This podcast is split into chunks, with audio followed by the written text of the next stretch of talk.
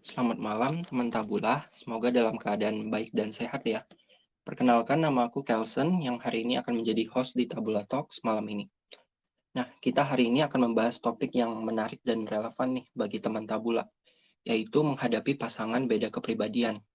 Topik ini sangat menarik karena hampir semua orang pasti pernah mengalami situasi di mana ia berada di hubungan dengan seseorang yang memiliki kepribadian yang berbeda dengannya. Perbedaan di antara pasangan bisa menjadi sesuatu yang baik atau buruk tergantung bagaimana cara kita menanganinya. Dalam sebuah hubungan, perbedaan bisa menjadi sebuah kekuatan jika pasangan saling menghargai dan saling memahami. Namun jika perbedaan ini tidak ditangani dengan baik, maka bisa berpotensi menimbulkan konflik yang berujung pada putusnya hubungan. Sebuah hubungan yang long lasting tentunya ditentukan oleh banyak faktor. Salah satunya adalah kemampuan pasangan dalam menangani perbedaan. Jika pasangan mampu menghargai dan memahami satu sama lain, serta memiliki kemampuan dalam menangani perbedaan, maka hubungan tersebut memiliki potensi untuk bertahan dalam jangka waktu yang lama. Namun tidak semua orang mudah dalam menangani perbedaan dalam hubungan. Ada banyak pasangan yang merasa kesulitan dalam menangani perbedaan antar pasangan. Nah, pada Tabula Talks malam hari ini, kita akan membahas beberapa beberapa cara yang bisa dilakukan untuk menghadapi pasangan yang beda kepribadian dengan kita. Oke, di sini teman Tabula juga sudah berkomentar terkait pandangannya terkait pasangan yang memiliki beda kepribadian. Menurut aku fine-fine aja, mungkin mungkin aja hubungan ini akan menarik karena mereka bisa saling belajar, tapi nggak nutup kemungkinan untuk bisa saling berkonflik juga. Oke, berarti uh, juga cukup aman-aman uh, aja, tapi juga uh, ada potensi bahwa menimbulkan konflik dari perbedaan kepribadian dari pasangan itu sendiri.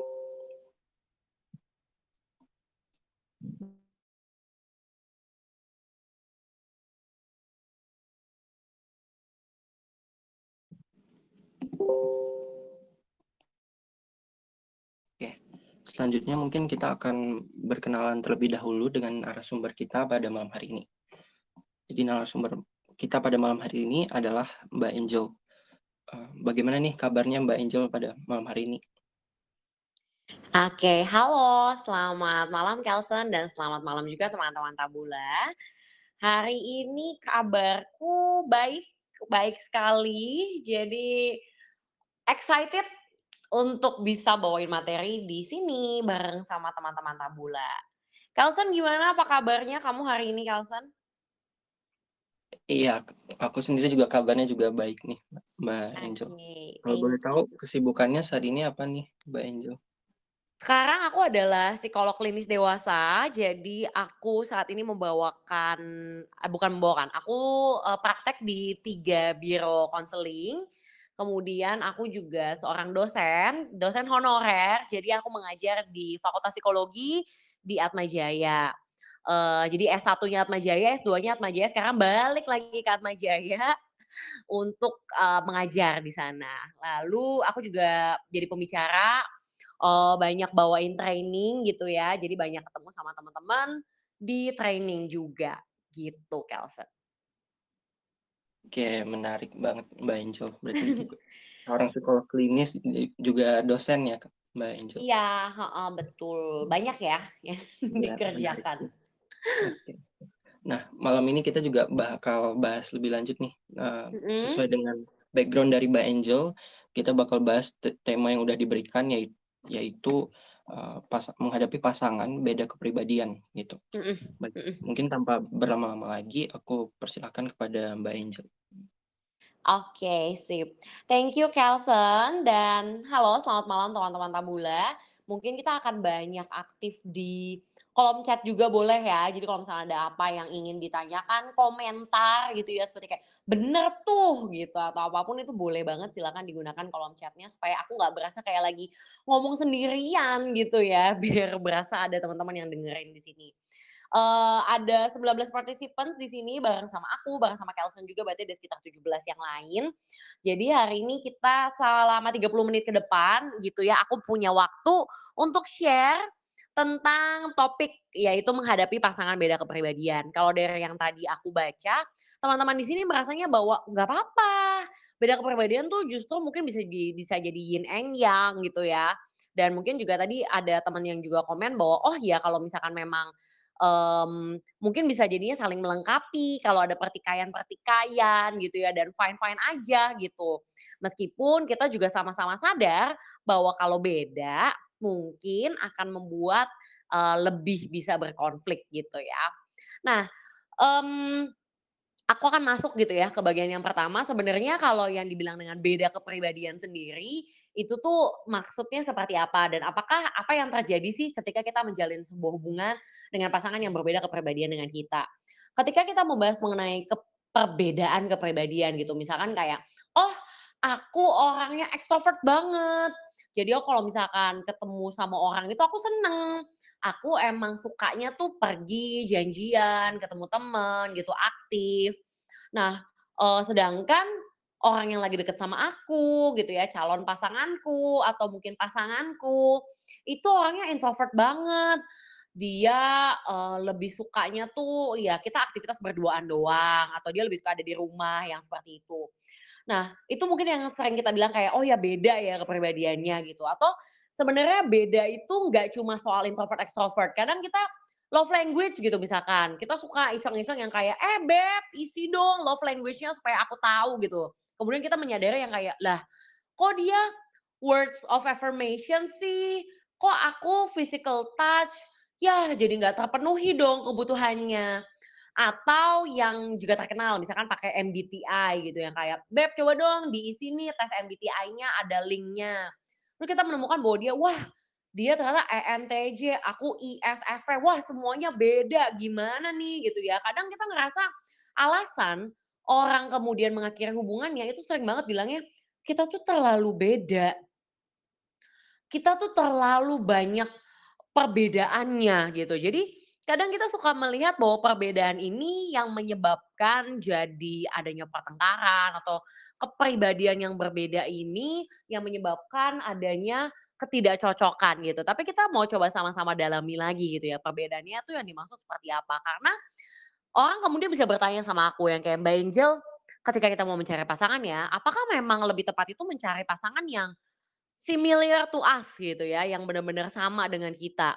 Atau harus yang berbeda supaya fit like a puzzle pieces gitu ya, katanya kayak supaya fit uh, kalau misalkan potongan-potongan puzzle bentuknya sama kan jadinya nggak ketempel, maksudnya jadinya tidak tidak klik gitu. Jadi dia harus ada bagian lobangnya yang berbeda supaya mereka jadinya uh, saling menyatu gitu satu sama lain. Nah kadang juga ada istilah opposite attract gitu ya, kayak Uh, yang bertolak belakang dengan kita itu tuh justru yang jadinya tuh menarik. Ketika kita membahas mengenai similarity gitu ya, atau ketika kita membahas mengenai yang namanya kemiripan gitu ya, kesamaan, memang sebenarnya ada banyak keuntungan-keuntungan yang bisa kita dapatkan ketika kita berhadapan dengan pasangan yang memiliki banyak kesamaan dengan kita. Contohnya adalah uh, kalau pas di awal-awal hubungan gitu ya, ketika di awal-awal hubungan atau di periode-periode penyesuaian, ketika kita baru memulai sebuah relasi, punya banyak kesamaan tentunya akan menimbulkan lebih banyak pemahaman bagi satu sama lain gitu. Ya terutama di awal hubungan gitu, bahwa kayak, duh untung ya eh, masih sama-sama kuliah, jadi dia juga ngertiin nih kesulitan aku ketika lagi semester akhir gitu misalkan. Jadi kayak duh untung nih secara usia kita juga gak jauh-jauh banget, jadi memang kita masih sama-sama kuliah gitu, jadi e, tantangannya itu sama. Atau mungkin kita merasa gini, duh enak banget punya pasangan yang sama-sama anak pertama, dia tuh jadi ngertiin gitu bahwa anak pertama tuh tuntutannya banyak, gini-gini-gini harus ngurusin adik dan segala macamnya. Karena jadinya kita ngerasa bahwa pada periode-periode penyesuaian, kita baru mulai mengenal dia, kita baru mulai menemukan gimana ya caranya menemukan um, keseimbangan di dalam relasi ini. Punya banyak checklist kesamaan itu bisa jadi um, melegakan gitu untuk kita. Dan ketika kita bersama dengan seseorang yang punya banyak kesamaan dengan kita, itu menciptakan stability atau menciptakan uh, kondisi stabil di dalam relasinya. Sehingga ketika kita mau duduk bareng untuk ngobrol itu jadi lebih produktif gitu. Karena kita nggak lagi sibuk dengan disagreements atau kita tidak lagi sibuk dengan perbedaan pendapat yang ujung-ujungnya berapa ya mengarahkan pada pertengkaran atau argumen yang lebih dalam lagi gitu. Karena kalau misalkan nih cara pandang kita akan problem aja berbeda. Misalkan aku adalah orang yang menggunakan feelingku sekali, sedangkan dia orang yang sangat logis sekali. Jadi ketika aku terlambat, padahal aku terlambat ya itu tuh karena uh, aku mau memasak buat dia dulu gitu misalkan. Kayak aku tuh berharap dia happy karena aku telatnya karena aku masak dia dulu. Nah, dia dengan sangat logisnya bilang kayak, ya intinya kamu tidak bisa memprediksi waktu kamu. Jadi kamu mempersiapkan, harusnya kamu punya, kamu bangun lebih pagi dong, kamu persiapan lebih pagi lah. Jangan malah mengorbankan aku nungguin kamu satu jam gitu. Jadi uh, kita jadinya berdebat soal kenapa sih kamu gak bisa fleksibel sama sekali gitu. Sedangkan kalau kita bersama dengan orang yang mungkin memiliki banyak kesamaan dengan kita, gak ada lagi tuh argumen-argumen yang soal hal-hal yang seperti itu gitu. Jadinya kita ngerasanya bahwa kita jadi bisa berdiskusi dengan lebih produktif, lebih yang ke intinya gitu. Nah, cuma apakah memang benar ketika semua-semuanya sama itu jadinya lebih tepat gitu. Ketika di kita mendengar istilah sparks atau chemistry yang kayak duh eh, kayak sparksnya tuh nggak ada gitu, atau ya rasanya kayak chemistry-nya tuh kesannya kayak nggak dapet gitu sama orang ini. Itu tuh kadang datangnya dari mana sih Mbak Angel gitu? Kenapa orang bisa bilang ada sparks? Kenapa orang bisa bilang ada chemistry dengan uh, calon pasangannya gitu? Umumnya sparks itu bisa banget datang dari perbedaan. Maksudnya apa? Iya, jadi tuh dia orangnya sangat planning banget. Jadi dengan semua planningnya dia itu, kita ketika pergi jadi jelas mau pergi kemana, mau pergi kemana gitu. Jadi waktunya tuh terpakai dengan produktif. Kalau aku kan orang impulsif ya, kayak mau pergi ke sini, mau pergi ke sini, padahal ternyata jaraknya jauh.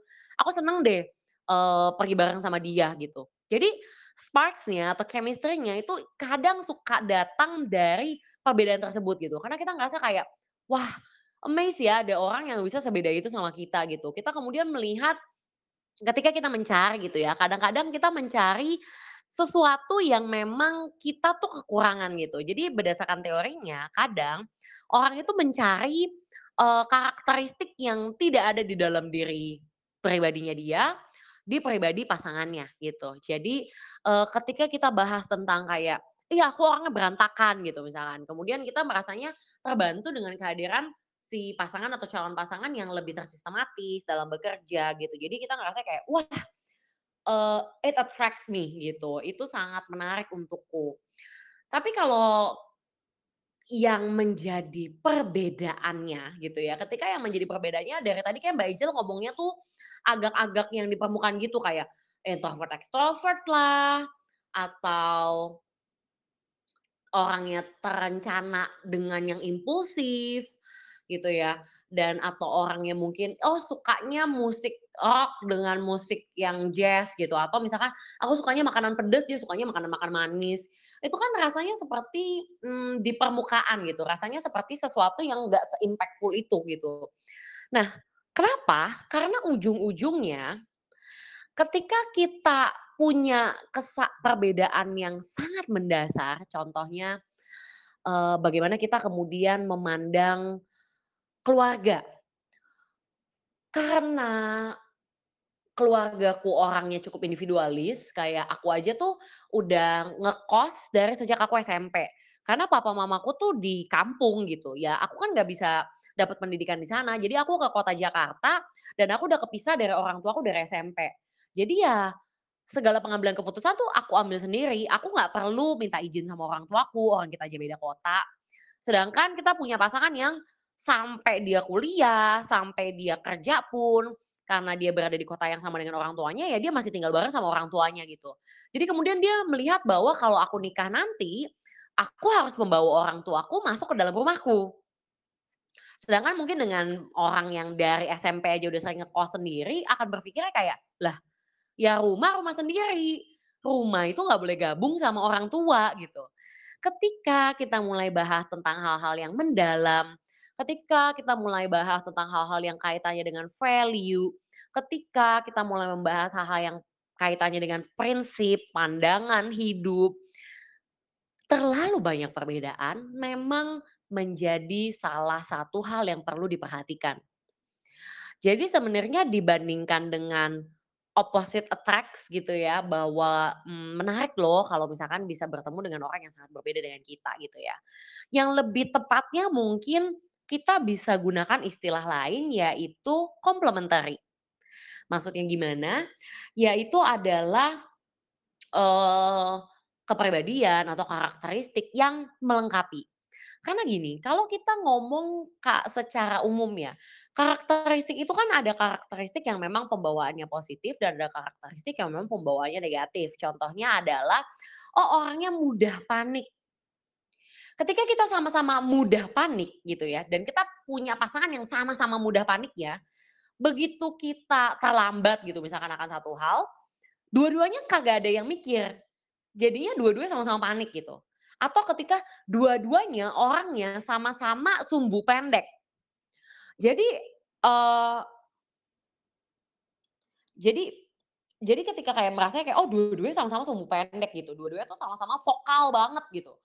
Gak ada yang mau mendengarkan ketika mereka lagi berargumen gitu. Aku maunya ngomong, enggak, kamu gantian, aku dulu yang ngomong gitu. Jadi sebenarnya ada ada penelitian yang kemudian bilang bahwa um, ketika karakteristiknya itu punya kecenderungan yang negatif, similarity itu justru menjadi bahaya untuk satu sama lain. Nah, yang lebih complementary itu adalah ketika yang salah satu itu memiliki karakteristik yang lebih positif gitu dibandingkan dengan yang satunya. Ya contohnya misalkan ketika dia adalah orang yang mudah merasa panik, kemudian bertemu dengan orang yang mungkin lebih tenang gitu. Jadi kayak eh, similarity dalam hal yang sama-sama negatif itu akan berujung pada adanya apa ya, adanya hal negatif yang terjadi dalam hubungannya. Memang yang tepat itu adalah ketika similarity-nya di aspek atau karakteristik yang positif gitu. Nah itulah yang kemudian menjadi tugas gitu ya buat kita ketika kita sedang bersama dengan calon pasangan gitu ya. Kan, makanya kenapa kita tuh perlu ada namanya P D K T dulu sebelum kita memutuskan untuk punya pasangan, atau ya adalah namanya pasa, pacaran dulu sebelum kita memutuskan untuk menikah. Kenapa? Karena pada periode-periode tersebut kita tuh menilai ini tuh orangnya beda banget dalam hal value mendasar gitu ya. Value dasar contohnya apa Mbak Angel? Ya tadi yang aku kasih contoh gitu. Ini ketika dia nikah nanti dia aja berpikir bahwa kita tidak harus mengurus orang tua kita. Sedangkan kita sebagai anak paling kecil merasanya bahwa nggak bisa, aku harus ngurus orang tua aku. Kalau bisa dia masuk deh ke dalam rumah bareng sama aku. Atau hal yang berkaitan dengan ekonomi gitu, berkaitan dengan bagaimana kita menabung. Oh, dia adalah orang yang kalau ada uang lebih, itu semua akan langsung ditabung. Semua akan langsung e, disimpan, investasi dan segala macam. Sedangkan kita punya kebiasaan setiap kali kita punya uang, kita beliin sesuatu untuk keluarga atau beliin sesuatu buat orang tua gitu. Jadi kalau misalkan kita punya lebih justru harus dibagi-bagikan kepada orang yang membutuhkan maupun keluarga kita. Akhirnya bertolak belakang kan gitu. Jadi ketika perbedaannya itu kaitannya dengan value yang mendasar, ketika perbedaannya itu kaitannya dengan prinsip yang mendasar, maka akan lebih berdampak banget gitu. Dampaknya itu akan jadi lebih besar gitu. Jadi yang kita perlu untuk perhatikan adalah bedanya tuh beda dalam hal apa? Bedanya tuh beda dalam aspek apa? Kalau misalkan memang kaitannya dengan mempengaruhi pandangan hidup dia, mempengaruhi pengambilan keputusannya dia, apalagi pengambilan keputusan kayak tadi ya, aku maunya child free. Gitu. Aku maunya tidak memiliki keturunan ketika aku menikah. Kita eksklusif aja berdua, ya pelihara aja anjing, pelihara aja kucing gitu ya. Aku tidak mau mendapatkan tanggung jawab untuk membesarkan seorang anak atau makhluk hidup di dalam e, menjadi tanggung jawabku gitu. Sedangkan kita punya keluarga, adik kakak aja berlima gitu. Jadi kita bahkan membayangkan pengen bisa punya keluarga yang besar yang kita bikin sendiri gitu. Kemudian kamu bertemu dengan orang yang kayak gak mau, maunya berdua gitu. Maka kamu akan jadi sangat tersiksa di dalamnya. Gitu. Jadi kalau beda kepribadiannya kaitannya dengan value yang dasar seperti itu, yes kamu harus mempertimbangkan. Itulah manfaatnya kamu B D K T. Itulah manfaatnya kamu pacaran. Jadi ketika kamu punya masalah di mana kayak uh, kamu punya pengalaman berantem gitu. Dia kalau berantem itu harus diluapkan emosinya. Dia bisa banting barang, dia bisa ngebut sengebut-ngebutnya di jalan tol, dia bisa banting H P dia gitu. Dia bahkan bisa pukul-pukul diri dia sendiri. Sedangkan aku adalah orang yang kayak minta jeda waktu dulu, kalau bisa satu jam kita nggak ngobrolan gitu. Dan baru nanti gitu aku akan ngomong sama dia gitu. Nah ketika kaitannya seperti itu, apakah itu menjadi problem atau enggak nih buat kamu gitu? Menurutmu itu akan sangat membahayakan untukmu atau tidak gitu? Jadi kita perlu untuk benar-benar memperhatikan gitu. Bukan cuma soal perbedaan kayak, oh selera musiknya beda, oh hobinya beda gitu. Jadi at- Jadi bukan cuma soal itu. Dan pada titik mana gitu, pada titik mana akhirnya ini menjadi hal yang kita perlu untuk wanti-wanti.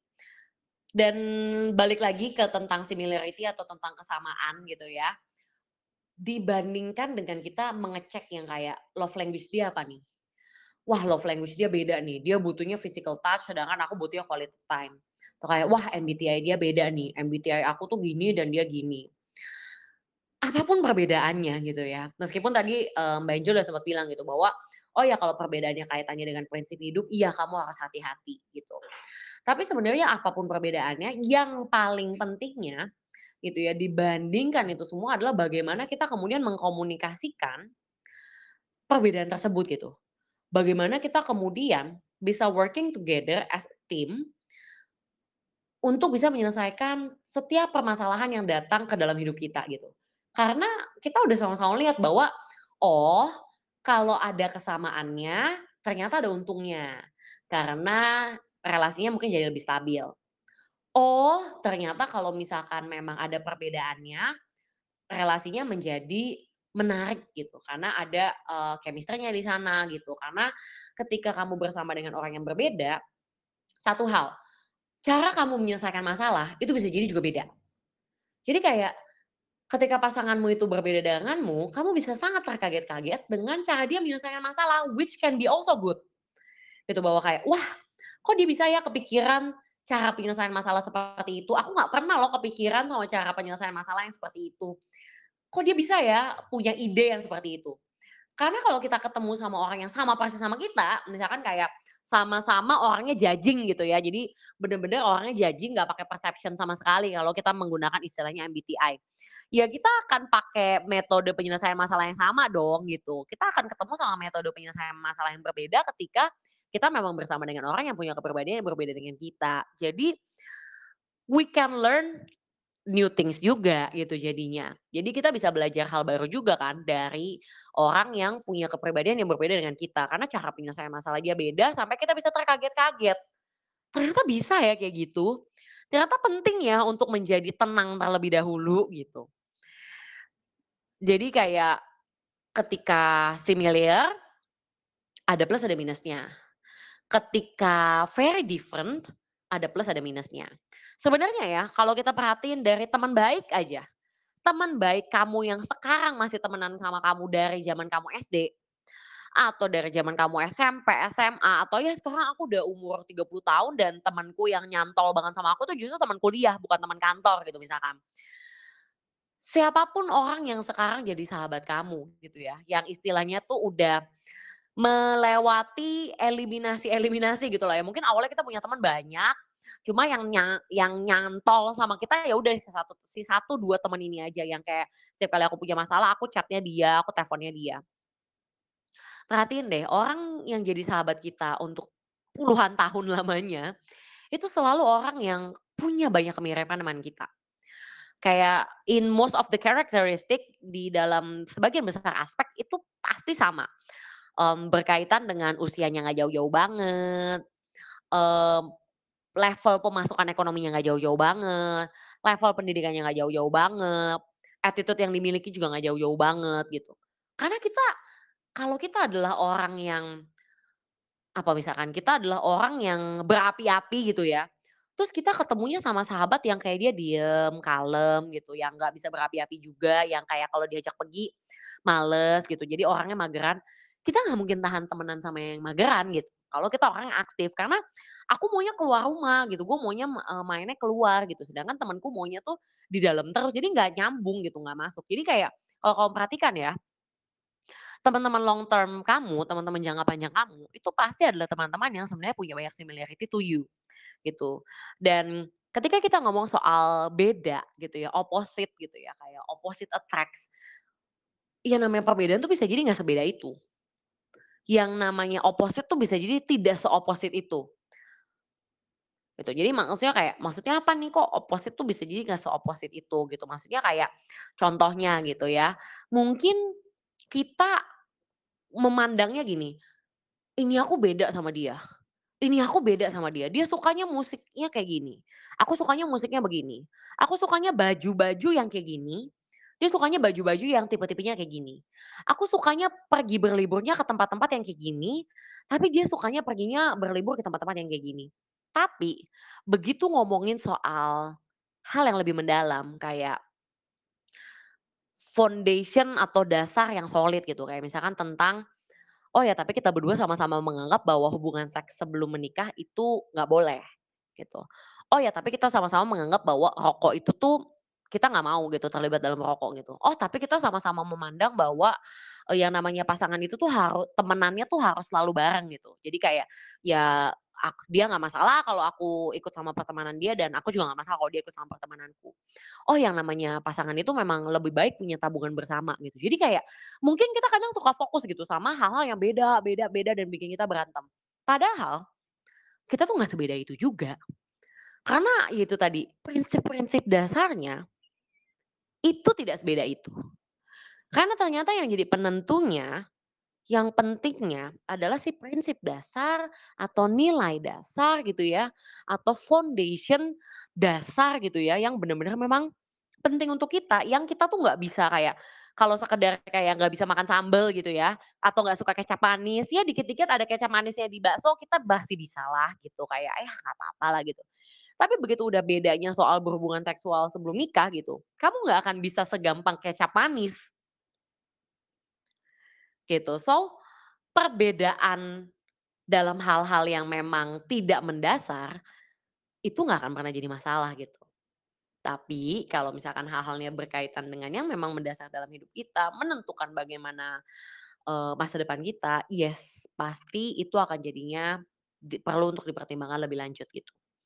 Nah, um, yang kita kemudian perlu untuk sadari, satu lagi yang terakhir dari aku, complementary atau saling melengkapi atau saling mengapa memenuhi gitu ya, itu memang yang akhirnya jadinya lebih lebih dibutuhkan. Dan compromising.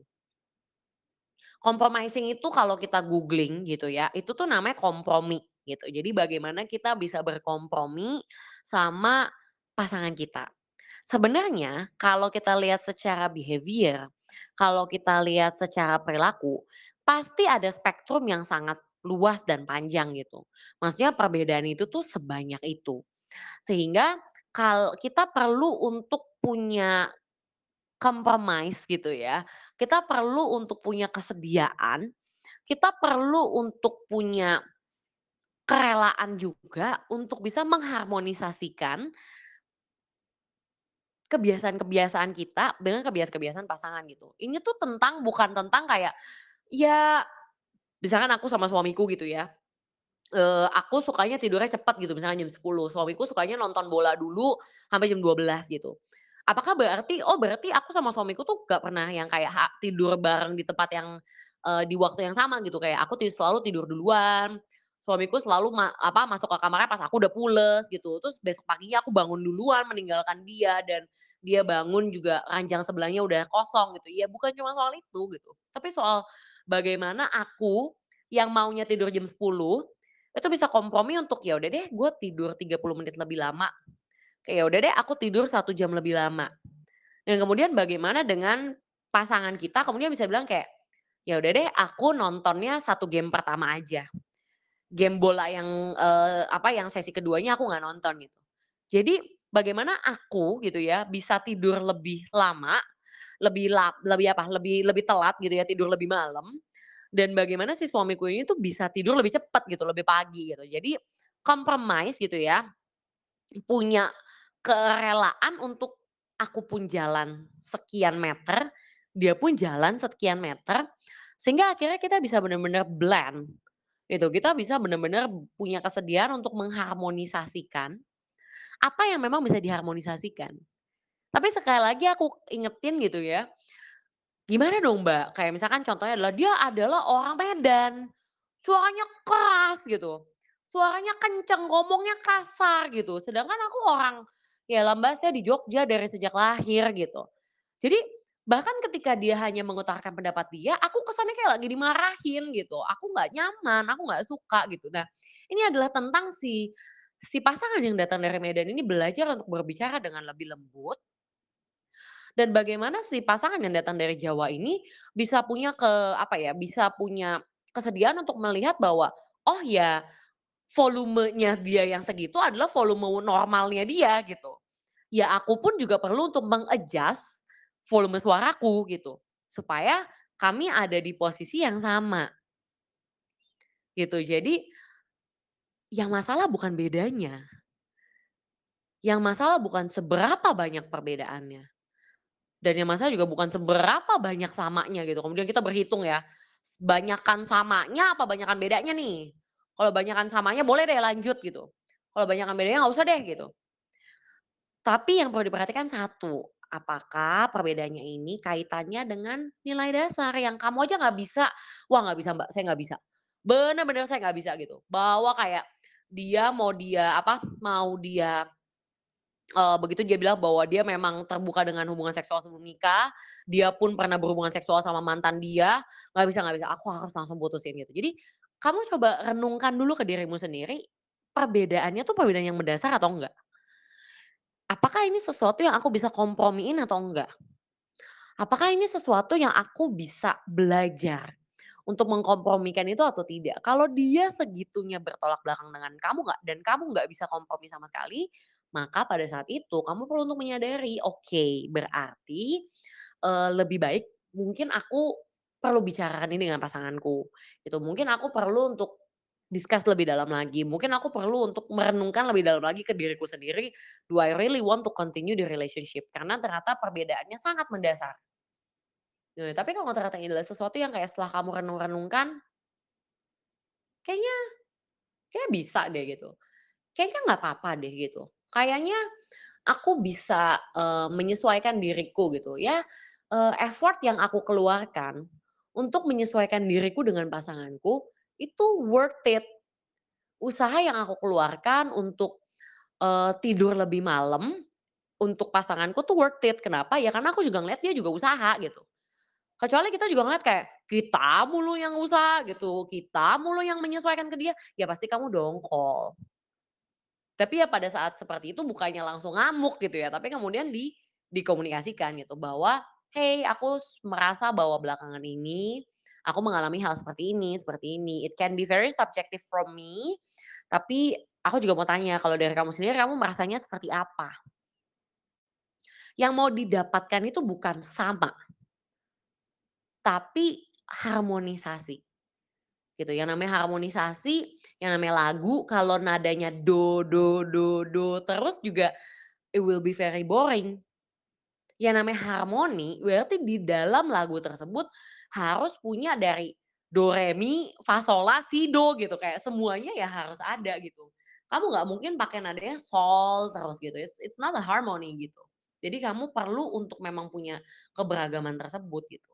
Tapi ya ingat sekali lagi namanya harmoni gitu. Jadi notnya gak bisa asal dipencet gitu aja gitu. Kayak asal tabrak aja gitu.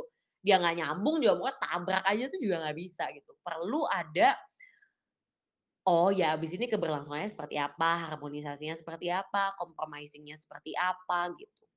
So it's the art of relationship kali ya. Karena pada dasarnya, pada akhirnya relationship are largely about trial and error gitu. Hubungan itu banyak tentang trial and error. Kayak mungkin teman-teman udah sering ikut Tabula Talks gitu ya. Atau mungkin teman-teman sering follow akun-akun Instagram yang bahas tentang uh, relationship gitu.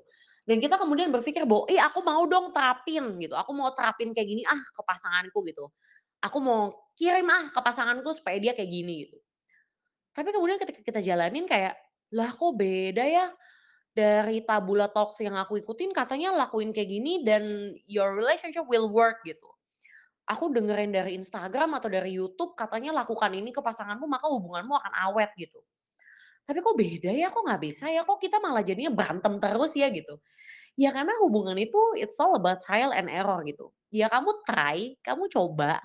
Kalau ada error, kalau ada ketidakberhasilan ya kamu coba lagi gitu. Coba lagi pakai cara yang lain. Gitu. Kok hari ini masih berantem ya mbak, kok kita masih gak, gak ketemu ya mbak, ya coba lagi gitu. Ya kamu coba lagi gitu, kamu coba untuk kayak diskusikan lagi. Kamu coba untuk bahas lagi gitu. Bukannya kemudian you stop trying. Karena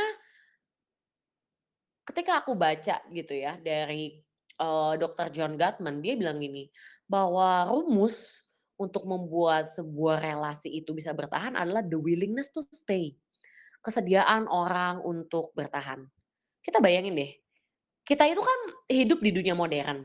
Yang kebetulan emang ada tes love language. Yang emang kebetulan ada tes M B T I. Coba bayangin orang tua kita. Mana dia ada tes love language? Mana dia ada tes M B T I gitu ya. Yang kayak, nih Beb, isi dulu Beb. Aku mau menilai gitu. Ya kan kagak ada. Bahkan ada orang tua-orang tua kita yang dijodohin gitu ya. Bahkan mungkin ada orang tua-orang tua kita yang pacarannya tuh setelah nikah gitu. Tapi tuh mereka bisa tuh gitu. Kayaknya aku kayak gak pernah tuh ngeliat papa mamaku berantem segitunya. Kayak ya mereka berantem-berantem kecil, tapi ya udah pernikahan mereka dua puluh lima tahun berjalan-berjalan aja tuh, tiga puluh tahun awet-awet aja tuh gitu. Ya berantem ya elah paling setahun sekali atau sekali dua kali, atau ya kayak paling itu hanya bickering aja gitu. Jadi enggak yang sampai kayak mamaku mau meninggalkan rumah gitu, mungkin enggak. Karena kan ada willingness to stay di sana gitu. Ya namanya, ya sekali lagi, jadi kayak yang namanya orang tua kita mana lah dia ada tes-tesan kayak gitu. Kalau bahkan ada orang yang mungkin dijodohin gitu. Tapi begitu ada kesediaan untuk bertahan di dalam hubungannya, kesediaan untuk memang tetap hadir untuk satu sama lain, pada saat itu kamu akan berusaha untuk paling enggak working on the differences gitu. Paling enggak kamu tahu bahwa oh iya nih gue keluarin effort dan dia juga keluarin effort. Oh iya gue keluarin usaha untuk mencoba menemukan kami berdua di tengah dan dia juga berusaha untuk uh, bertemu denganku di tengah gitu. Jadi willingness to stay-nya. So percuma kamu mau ikut workshop segimanapun kalau pasanganmu sendiri juga gak, gak punya willingness to stay-nya, ya udah selesai gitu. So relationship is all about trial and error. Differences is also okay karena kamu bisa melihat problem solving yang berbeda. But similarity juga akan membantu kamu untuk bisa punya stability di dalam relationship-nya. Dan yang terutama adalah kita mau sama-sama bisa mencapai harmonisasi di dalam hubungan kita bersama dengan pasangan. Gitu. Itu dulu kali ya. Uh, Kelson nih, pas nih udah tiga puluh menit aku bahas. Gimana nih Kelson? Oke, sebelumnya terima kasih Mbak Angel buat uh, pembuahan materinya. Aku juga okay. sangat tertarik nih dari Mbak Angel tadi yang aku uh-huh. highlight itu. Uh, mungkin kita bukan... Fokus kita bukan mengecek perbedaan kepribadian kita nih dengan mm-hmm. pasangan kita, mm-hmm. tapi lebih mikirin bagaimana nih cara kita untuk mengkomunikasikan perbedaan tersebut dan yeah. bagaimana kita bisa berkompromi gitu dengan pasangan yes. kita, Mbak Angel. Betul. Mm-hmm. Oke, terus mungkin setelah sesi ini kita bakal ada sesi Q and A dari teman Tabula kalau ada yang punya pertanyaan. Mm-hmm. Sambil menunggu itu mungkin aku ada pertanyaan juga buat Mbak Angel. Oke. Okay. Uh, karena kan kita bahas topik uh, menghadapi pasangan beda kepribadian dan ini juga nggak menutup kemungkinan untuk menimbulkan adanya konflik gitu. Kira-kira apa nih mungkin buat teman Tabula juga yang mendengarkan saran-saran hal-hal yang sebaiknya kita hindari gitu ketika ketika kita berkonflik dengan pasangan kita yang memiliki beda kepribadian gitu, Mbak. Terima kasih. Oke. Okay. Uh, sebenarnya gini, konflik itu pada dasarnya um, kalau kita belajar dari ilmu psikologi sosial gitu ya, konflik itu sebenarnya adalah uh, um, kondisi yang netral gitu. Dia adalah situasi yang netral. Uh, konflik itu adalah sebuah perbedaan dari pendapat atau perbedaan dari um, pilihan gitu. Jadi sesimpel bahwa oh kebetulan aku pilihnya A dan kamu pilihnya B. So konflik sendiri, it should be a neutral gitu. Dia tuh seharusnya menjadi satu kondisi yang sebenarnya tuh kondisi netral ya. Sesimpel aku beda aja, aku sukanya pedes, dia sukanya manis. Tapi ketika cara kita mempertahankan pendapat kitanya, kita menggunakan cara yang negatif, yaitu ketika kita memaksakan, gak bisa, gak mau aku tuh makan gorengan, aku maunya yang kuah-kuah gitu. Tuh kayak gak bisa, kamu tuh harus delete semua Uh, nomor cowok-cowok di H P kamu gitu. Kayak gak bisa gitu. Aku adalah orang yang kalau pacaran semua password media sosial harus dikasih gitu. Jadi kamu harus kasih semua password uh, sosial media kamu ke aku gitu. Nah, yang jadi masalah adalah memang ketika itu dipaksakan bahwa kamu harus mengikuti caraku, bahwa kamu harus mengikuti kebiasaanku, bahwa akulah yang tepat dan caramu itulah yang salah gitu. Jadi konflik sendiri akan men, be, be, apa, me, mengarah ke yang negatif ketika respon dari orang yang ada di dalam konflik tersebut juga negatif. Atau ketika dia mulai dipaksakan, atau ketika dia mulai uh, di apa ya dipush ke lawan bicaranya itu. Nah, dalam kondisi seperti itu yang kita perlu untuk lakukan adalah coba untuk tanyakan dulu pada dirimu sendiri, apa sih yang membuat kamu merasa tidak nyaman dengan hal yang menjadi pendapat pasanganmu itu? Kayak apanya sih yang membuat kamu tuh merasa tidak nyaman dengan sharing password untuk sosial media? Jadi sebelum kamu berdebat panjang lebar, ambil waktu untuk benar-benar tanyakan pada dirimu. Sebenarnya apa ya dari poin berbagi uh, password in sosial media yang membuatku merasa tidak nyaman?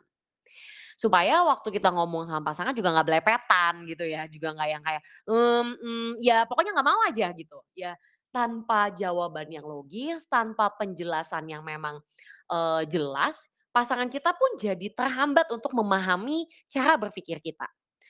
Pasangan kita itu gak bisa masuk ke dalam kepala kita.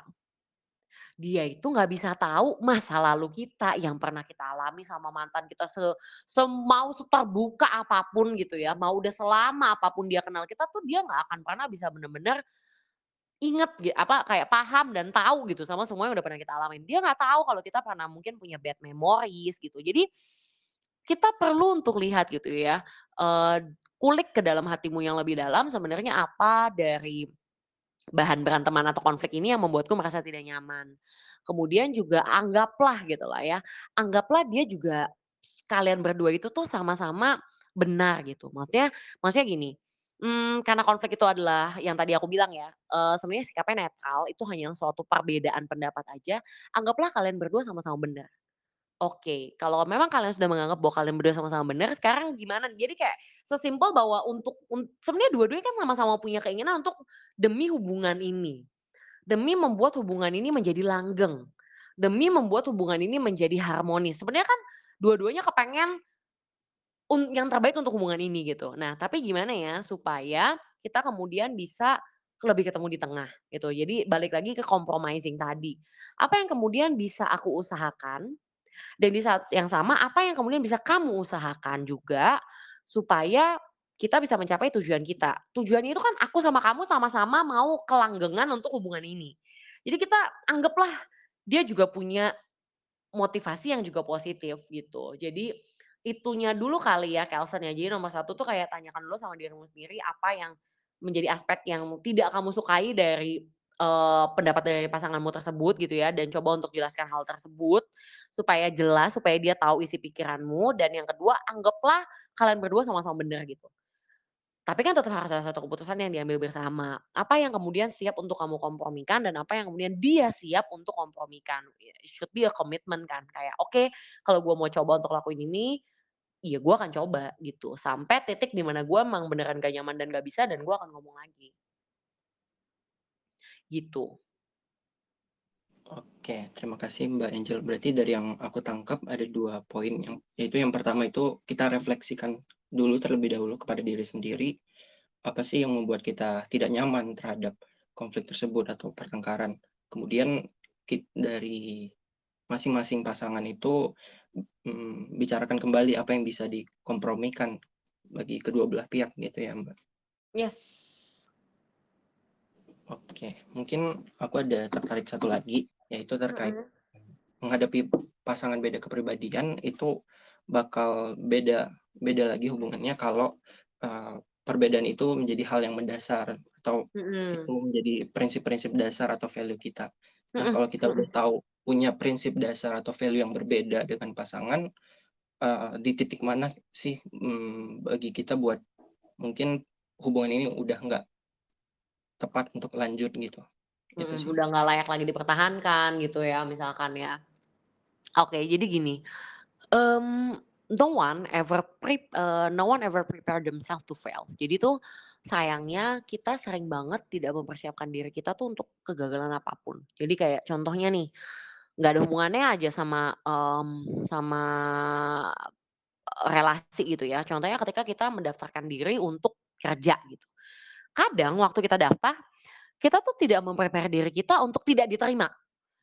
Jadi pada saat kita nggak diterima, kita patah hati banget, kita kecewanya tuh banget banget, kita nggak menyiapkan cadangan pilihan tempat kerja yang lainnya, kita marah-marah, kita jadi malas makan, malas tidur, apa segala macam yang kayak gitu. Karena kayak padahal sebenarnya kita sadar betul bahwa ketika kita mendaftar ke satu perusahaan, memang chance-nya tuh fifty-fifty gitu. Ada kemungkinan memang kita diterima, tapi besar juga kemungkinan kita tidak diterima. Toh yang hiring ada seribu orang, apa segala macam gitu. Ya begitu pula juga ketika kita melakukan apapun gitu deh. Kita melakukan apapun gitu yang kayak, ya yang namanya kalau misalkan aku eh, apa nyobain investasi gitu. Misalkan sekarang teman-teman semua pada ikut investasi apa segala macam. Ya aku maulah gitu coba buat belajar investasi gitu. Nah pada saat aku coba buat belajar investasi, ternyata gagal gitu. Ternyata ada uang yang satu uh, juta gitu yang ternyata tuh hilang gitu. Ya at the very first place ketika kamu memasukkan uang satu jutamu ke dalam investasi tersebut, kamu harus sadar bahwa ada lima puluh persen itu mungkin hilang, meskipun ada lima puluh persen mungkin itu menjadi sebuah keuntungan. Begitu pula dengan sebuah hubungan. Kita perlu untuk benar-benar sadar bahwa yang namanya when we start a relationship, selalu ada kemungkinan lima puluh persen it works dan berjalan ke stage yang lebih serius seperti pernikahan. Tapi juga ada lima puluh persen kemungkinan bahwa ini mungkin tidak works dan kita akhirnya harus menempuh uh, perjalanan kita masing-masing gitu. But no one ever really prepare themselves untuk failure tersebut gitu. Jadinya ketika dia masuk ke sebuah hubungan, dia benar-benar yang kayak ini pokoknya yang terakhir. Pokoknya I cannot live without you. Pokoknya iya ini harus effort terbesar aku gitu. Jadi kita sendiri udah nggak lagi berpikir bahwa um, ini sebenarnya baik nggak sih untukku, ini sebenarnya um, tepat nggak sih kehadiran dia di dalam hidupku gitu. Tapi kita kayak pokoknya maunya dia, ya cocok nggak cocok, pokoknya usaha dulu, ya pokoknya beneran harus sama dia dulu gitu karena dia yang paling Uh, apa yang paling cocok nih secara fisik sama aku atau apa segala macam yang kayak gitu. Jadi kadang kita tuh uh, sangat-sangat sulit untuk bisa memberikan penilaian yang objektif tersebut. Satu, jangan pernah meninggalkan atau melepaskan relasi-relasi kita dengan orang yang significant to us, dengan orang yang sudah mengenal diri kita sebelum kita even pacaran gitu. Jadi kayak misalkan dengan sahabat atau dengan keluarga gitu. Kan kita pasti punya ya hubungan-hubungan yang memang sangat dekat dengan orang yang sangat mengenal kita, dengan orang yang bahkan sudah kenal kita jauh sebelum kita tuh pacaran gitu. Jadi they really know the true us gitu. Nah, jangan lepaskan hubungan kita dengan orang-orang yang seperti ini. Karena kadang begitu kita memulai satu hubungan, kita suka jadi eksklusif ya hubungannya yang kayak setiap hari akhirnya pergi sama dia, makan siang sama dia, makan malam sama dia, weekend sama dia, weekday sama dia, bulu tangkis sama dia, uh, kamu lagi sepak bola dia nungguin kamu, uh, kamu lagi ke kuliah dia juga sama bareng kuliah sama kamu. Jadi kayak you spend every time sama dia, sehingga akhirnya kamu udah gak lagi menjalin relasi sama teman-teman kamu yang sangat mengenal dirimu gitu ya, atau sama keluargamu gitu, sehingga bahkan ketika kamu berubah mungkin ke arah yang lebih negatif, atau sehingga bahkan ketika you lose yourself, bahkan ketika kamu mungkin jadi stres banget dalam hubungannya sampai jadi kurus banget, atau setiap hari isinya menangis doang gitu, gak ada orang yang bisa remind kamu. Karena kadang awareness itu gak langsung muncul dari dalam diri sendiri gitu. Tiba-tiba ada orang ngomong kamu, eh kok kamu sekarang belakangan jadi sering banget marah-marah sih, kenapa, kamu lagi ada masalah gitu. Eh kok kamu kayaknya belakangan jadi kurus banget, kenapa? Kamu lagi ada masalah. Kok muka kamu sekarang jerawatan banget sih, kenapa? Kamu lagi stresin apa, lagi mikirin apa gitu. Jadi kadang orang lain itu lebih aware with what happened to you dibandingkan dengan dirimu sendiri. Jadi memang kita perlu untuk menjalin relasi gitu ya dengan orang, mempertahankan relasi dengan orang-orang di sekitar kita selain pasangan kita yang sangat mengenal kita gitu, supaya keakuannya itu tidak hilang. Karena memang begitu kita bergabung, bergabung ya, jadi bersatu gitu lah ya dengan pasangan kita, ya pasti ada aspek-aspek atau pandangan-pandangan dari dia yang kita ambil juga. Kebiasaan-kebiasaan dia yang akhirnya kita ambil juga jadi kebiasaan kita yang kayak gitu. Jadi mungkin ada perubahan-perubahan gitu. Tapi memang signifikan other, signifikan other inilah yang kemudian bisa selalu jadi pagarnya kita juga gitu. Jadi ketika hubungan kita jadi saking eksklusifnya, kita sampai sekarang berpikir kayak, iya ya gue udah kehilangan teman gue gitu. Gue sampai gak tahu loh sekarang kalau misalkan pas weekend cowok gue gak ada tuh gue sampai bingung gue mau pergi sama siapa. Soalnya gue udah jarang banget pergi sama teman gue, gue aja bingung mau ngajak siapa. Awkward malah kalau gue mau nyapa temen gue kayak halo pergi yuk gitu, karena udah jarang pergi gitu. Ya pada saat kamu kehilangan relasi yang seperti itu, maka remindernya tuh juga jadi hilang gitu. Kamu akan jadi sangat bergantung dengan pasanganmu dan pada saat itu kamu jadi semakin sulit untuk melepaskan pasanganmu gitu. Jadi memang satu caranya adalah dengan mempertahankan hubunganmu dengan orang-orang tersebut gitu. Kemudian juga yang kedua, eh, kapan sih kita tahu bahwa ternyata nih hubungannya sudah tidak lagi layak untuk dipertahankan saking bedanya itu.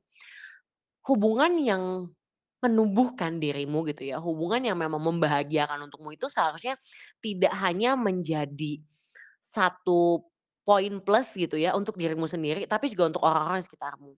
Jadi kalau misalkan sampai semua orang kemudian bilang yang kayak, gue gak suka banget loh sama uh, pasangannya si Angel gitu.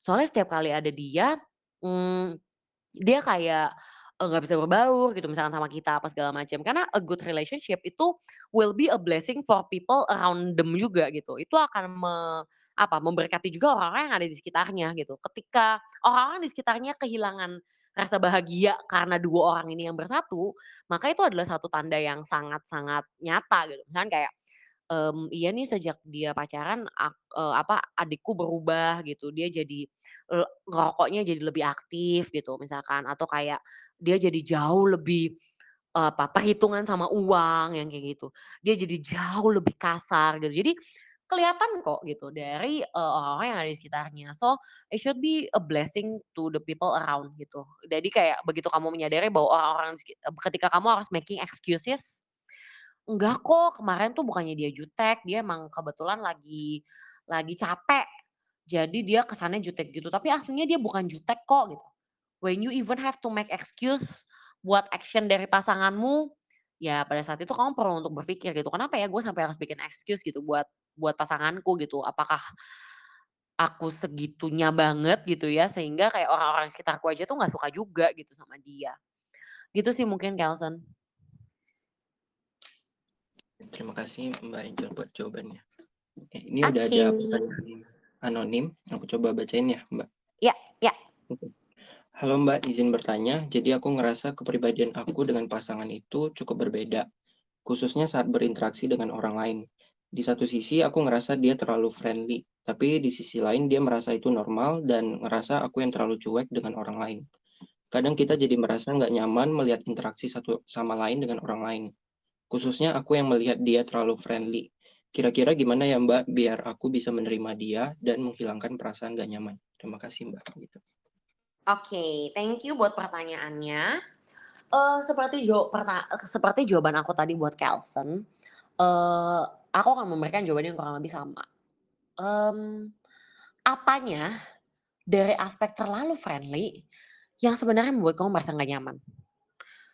Apakah karena itu erat kaitannya dengan trust gitu yang kayak ya bisa aku nggak jadinya kayak nggak terlalu percaya gitu, maksudnya kayak ini dia friendly tuh karena dia suka, karena dia mau selingkuh atau karena mau apa gitu. Apakah ada ada kaitannya dengan hal-hal seperti itu gitu. Jadi bukan cuma soal karena friendly-nya, tapi dibalik dari friendly tersebut ada hal lain seperti trust yang kemudian menurutku jadi aku nggak bisa pegang gitu, karena kayak aku gak tahu apakah dia friendly kayak gitu tuh karena dia suka atau enggak gitu. Jadi kayak coba untuk gali lebih dalam lagi ke dirimu sendiri. Apa sih yang sebenarnya membuat kamu gak nyaman? Beneran hanya karena too friendly-nya? Atau dibalik friendly tersebut ada nilai lain gitu ya, yang kemudian kamu khawatirkan? yaitu tentang bagaimana kamu merasa nggak nyaman kalau-kalau dia nanti jadi suka, kalau dia jadi terlalu friendly sama orang lain. Atau apalagi gitu lah ya, bisa lah karena aspek atau hal apapun. Jadi kamu perlu untuk benar-benar kenali apa sebenarnya dari aspek tuh friendly tersebut yang membuat kamu tuh ngerasa nggak nyaman.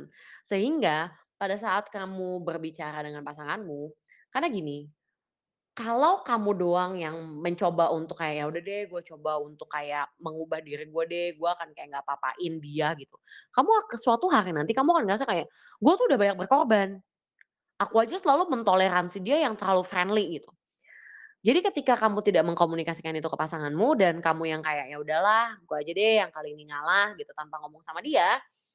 Dan dia gak tahu bahwa kamu sedang berusaha untuk kompromi demi dia gitu.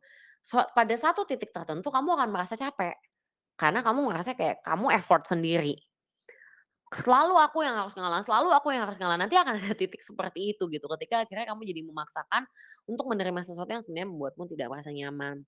Jadi kamu bisa open sendiri gitu ke dia gitu, kamu utarakan apa yang kamu observasi. Jadi kayak ya aku lihat kemarin itu kamu sampai di level merangkul pundak dia gitu misalkan. Dan aku merasa sangat tidak nyaman ketika aku melihat kamu merangkul pundak teman yang lawan jenis gitu. Karena kalau dibalik, karena aku berpikir bahwa kalau aku jadi kamu ya aku gak akan melakukan hal tersebut gitu. Gimana ya caranya supaya kamu bisa tetap friendly tapi di saat yang sama itu tidak sampai menyakiti hatiku gitu. Jadi kayak nomor satunya kamu coba utarakan apa sih behavior yang memang secara spesifik membuat kamu merasa tidak nyaman. Dan kamu pun perlu untuk mendefinisikan rasanya tuh apa. Kamu merasa sakit, kamu merasa kecewa, kamu merasa marah, kamu merasa ditinggalkan, kamu merasa takut, atau kamu merasa apa gitu. Dan kemudian coba untuk open juga questions gitu ya, yang kayak menurutmu apa nih yang bisa aku lakukan maupun yang bisa kamu lakukan supaya rasa nyaman ini, rasa gak nyaman ini gitu. Itu bisa aku hilangkan juga gitu. Jadi kayak kamu bisa utarakan juga e, hal yang kamu inginkan gitu. Dan setelah itu kamu lihat apakah dia berusaha. Usahanya dia gimana gitu. Apakah dia berusaha untuk memahami kamu? Apakah dia berusaha untuk mengubah behaviornya? Kalau dia sama sama aja yang kayak mengecilkan kekhawatiranmu, yang kayak gak usah lah kamu lebay gitu. Ya pada saat itu kamu bisa berpikir gitu. E, tepat gak ya ketika concern aku tuh dikecilkan? Gitu. Gitu Kelson. Baik, terima kasih Mbak Angel untuk jawabannya. Jadi dari yang aku highlight itu penting penting bagi, penting bagi kita untuk utarakan kembali apa yang kita rasakan dibandingkan kita simpan dalam hati terus nanti ujung-ujungnya uh, kita yang berkorban tanpa pasangan kita juga tahu tentang itu tahu. Gitu ya. Mm-hmm. Oke. Okay. Mungkin itu bakal jadi pertanyaan terakhir ya di Tabula Talks malam ini. Sebelumnya terima kasih uh, kepada Mbak Angel karena udah menyempatkan waktu juga untuk membawakan materi yang sangat bermanfaat bagi kita semua di sini. Harapannya materi malam ini bisa jadi ilmu bagi teman Tabula, membawa insight baru baik bagi kalian yang ingin uh, punya pasangan um, yang mungkin beda kepribadian dengan teman Tabula. Terima kasih banyak kepada Mbak Angel. Sama-sama. Oke. Baik, sekarang bagi teman Tabula aku akan memberikan beberapa pengumuman sebelum kalian live dari room ini. Jadi bagi teman Tabula yang saat ini mau coba untuk ke konselor profesional tapi belum tahu mau kemana, kalian bisa coba layanan konseling di Tabula kalau kalian butuh tempat yang aman untuk curhat dan cerita, memperoleh insight dan sudut pandang baru tentang masalah yang kamu hadapi. Kamu bisa curhat ke konselor tab- associate Tabula. Bisa daftar melalui link yang ada di kolom komentar. Dan juga bagi dua pemenang di Tabula Talks malam hari ini akan mendapatkan free sesi konseling dengan konselor Tabula selama empat puluh lima menit. Caranya gampang, tinggal follow akun tabula dot i d di Instagram, kemudian post di Instastory kalian manfaat yang didapat setelah mengikuti Tabula Talks malam hari ini. Tag akun tabula dot i d dan tag tiga teman kamu yang ras- yang kamu rasa akan mendapat manfaat dari Tabula Talks malam hari ini. Dan juga buat teman-teman, karena Tabula Talks malam ini akan mendapatkan sertifikat, kamu bisa langsung isi di bawah ini linknya di bit dot l y sertifikat Tabula Talk. Kalian bisa isi form ini paling lambat besok, Sabtu sebelum jam dua belas siang. Nanti kita akan mengirimkan sertifikatnya. Sekali lagi aku ucapkan terima kasih kepada Mbak Angel dan juga teman Tabula pada malam ini. Sampai jumpa pada Tabula Talks berikutnya. Selamat malam. Selamat malam. Thank you, Kelson. Sampai ketemu lagi teman-teman Tabula. Bye-bye.